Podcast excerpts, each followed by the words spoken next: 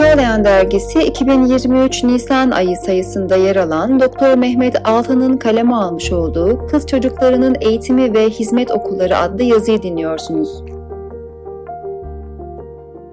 Üstad Bediüzzaman hayatını iman hizmetine adamış, muhterem Fethullah Gülen Hoca Efendi de insanlığın problemlerinin çözümü ve insani değerlerin yeniden ihyası için donanımlı nesillere ihtiyaç olduğuna dikkat çekmiş ve bütün dünyaya yayılan hizmet okullarına önderlik yapmıştır. Bu eğitim seferberliğindeki en önemli hususlardan biri kız çocuklarının ihmal edilmemesi ve gidilen her coğrafyada o yerin şartlarına uygun metotlar ile kız çocukları için de müesseselerin açılmasıdır. Özellikle kültürel sahiplerin etkisiyle kız çocukları ve genel olarak kadınların eğitimi dünya çapında yüzyıllar boyunca ihmal edilmiştir. Bu problemi Batı geçtiğimiz iki asırda fark etmiş ve çeşitli düzenlemelerle büyük ölçüde çözmüş olsa da aynı şeyi Doğu için söylemek hayli zordur. Mesela bütün gayretlere rağmen okur yazarlık oranı 1927'de Türkiye'de %11'den 1950'de %33'e çıkmış ancak erkeklerde bu oran %46 iken kadınlarda %19'da kalmıştır. Tabii ki bu farkın oluşmasında yapılan reformların halkın sadece bir kısmına hitap etmesi ve çoğunluğun çeşitli sebeplerle ihmal edilmesi ve onların değerlerinin göz ardı edilmesinin rolü büyüktür. Buna mukabil hizmet hareketi özellikle Anadolu coğrafyasındaki inanç değerlerini göz önünde bulundurmuş ve özel kız liseleriyle Anadolu insanına bu eğitim seferberliğini ulaştırmıştır. Bu alanda elde edilen başarı o kadar büyüktür ki Berna Turam, kızların eğitimi konusunda Hoca Efendi'nin çığır açan bir bakışa sahip olduğunu belirtir hizmet okulları hakkında yapılan ve 2020 yılında sonuçları yayınlanan bir araştırma, kız öğrencilerin eğitiminin üç temel perspektiften ele alındığını ortaya koymuştur. Birinci ve belki de en önemli perspektif, hizmet okullarının kız çocuklarının eğitimine tıpkı erkek çocuklarında olduğu gibi bir gereklilik olarak bakmasıdır.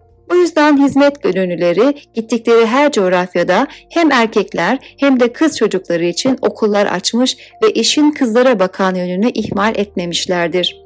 Muhterem Hoca Efendi'nin vaaz ve yazılarına bakılacak olursa bu konuda İslam tarihinden verdiği pek çok örnek bulunabilir. Muazzez validelerimiz Hazreti Hatice'nin bir sivil toplum lideri gibi gayretleri ve Hazreti Ayşe'nin ilmi derinliği gibi asr-ı saadetten örneklerin yanı sıra besteci, yazar ve şair Leyla Hanım gibi şahsiyetlerden örnekler vermesi Hoca Efendi'nin eserlerinde sıkça rastlanan bir husustur.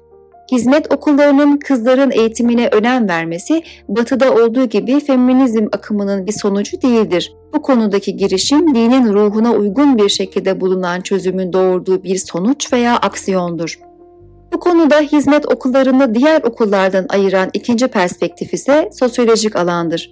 Hizmet okulları bulundukları coğrafyanın sosyolojik gerçeklerini göz önünde bulundurarak kızların eğitiminde değişik metotlar izlemişlerdir. Mesela halkın %50'sinden fazlasının Müslüman olduğu Tanzanya'da özellikle Müslümanlara yönelik özel kız koleji açan hizmet gönüllüleri çoğunluğun gayrimüslim olduğu Avrupa'da böyle bir uygulamaya gitmemiş ve hizmet okullarını kız ve erkek karışık olacak şekilde şekillendirmişlerdir.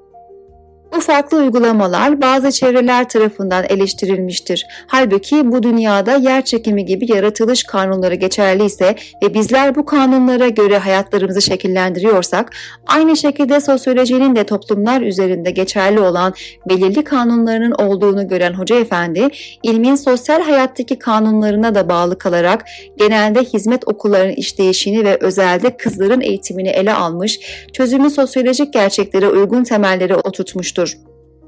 Dolayısıyla nasıl hukuk kanunlarına uymak çıkarcılık değilse, sosyolojinin kanunlarına uymak da çıkarcılık değildir. Bilakis bu şekilde tek tip bir eğitim metodunun uygulanmayışı özellikle Müslüman coğrafyalarda kızların bu şekilde ayrı kurumlarda özel eğitim görmesi ve yerel değerlerin özellikle kızların eğitiminde göz önünde bulundurulması hemen her coğrafyada yerel halk nezdinde değer bulmuş ve hizmet okullarına olan ilgiyi arttırmıştır. Meselenin çözümünde dikkat edilen üçüncü perspektif ise politik açıdan kızların eğitimine hizmet hareketinin yaklaşımıdır. Bir eğitim ve diyalog hareketi olarak literatüre geçmiş hizmet hareketi, bulunduğu coğrafyaların politik yapısına bağlı kalarak faaliyetlerini sürdürmüştür. Bu noktada Hoca Efendi'nin eğitime verdiği önem ve yaklaşımı bugün herkesin malumudur ve bu hususta Hoca Efendi hiçbir politik tartışmanın eğitim faaliyetlerinin önüne geçmesine izin vermemiş ve her şart altında eğitim hizmetlerinin devam etmesi yönünde tavır belirtmiştir. Toplumda çalkantıların tavan yaptığı 90'lı yılların sonunda Türkiye'deki siyasi idare karma eğitim dışında bir girişime izin vermemiş ve başörtüsü kullanan kızların üniversite eğitimini yasaklamıştır. Özellikle kız çocuklarının eğitimini engelleyecek bu iki düzenleme karşısında Hoca Efendi eğitimin devam etmesi yönünde reyini kullanmıştır. Bu bağlamda Türkiye'deki hizmet okulları yapısal değişikliğe giderek kız ve erkek öğrencilere birlikte eğitim vermeye başlamıştır. Bu hususta Hoca Efendi geri adım atmamış ve eğitimin devam etmesi şartıyla bütün okulların devlete devredebileceğini dahi söylemiştir. Benzer örnekler dünyanın farklı yerlerindeki eğitim hareketlerinde de görülmektedir. Mesela Montessori eğitim sistemi Mussolini'nin diktatörlüğü altında büyümüştür. Ama bunu bu okulların diktatörlüğü desteklediği şeklinde yorumlamak yanlış olur.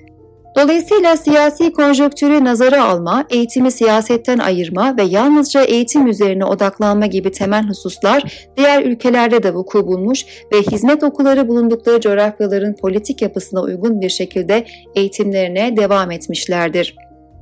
Bu sayede pek çok kız çocuğu nitelikli bir eğitim alma fırsatı bulmuştur. Hizmet hareketi son asırlarda Müslüman nüfusun yoğun olduğu ülkelerde kız çocuklarına gerektiği gibi bir eğitim verilmemesi ve genel olarak kadınların toplumda hak ettikleri değeri bulunmamasının temelinde İslam dininin yanlış yorumlanmasının, sosyolojik gerçeklerin göz ardı edilmesinin ve politik meselelerin ve çıkar mülahazalarının konuya müdahil olmasının bulunduğunu görmüştür. Her üç problemi de hedef alan çözümler ve uygulamalar ile konuya yaklaşan hizmet okulları bulundukları coğrafyalarda ihtiyaçlara cevap vermiştir. Dünyanın büyük bir bölümünde ve özellikle İslam coğrafyasında kız çocuklarının eğitimi konusu hala önemini korumaktadır.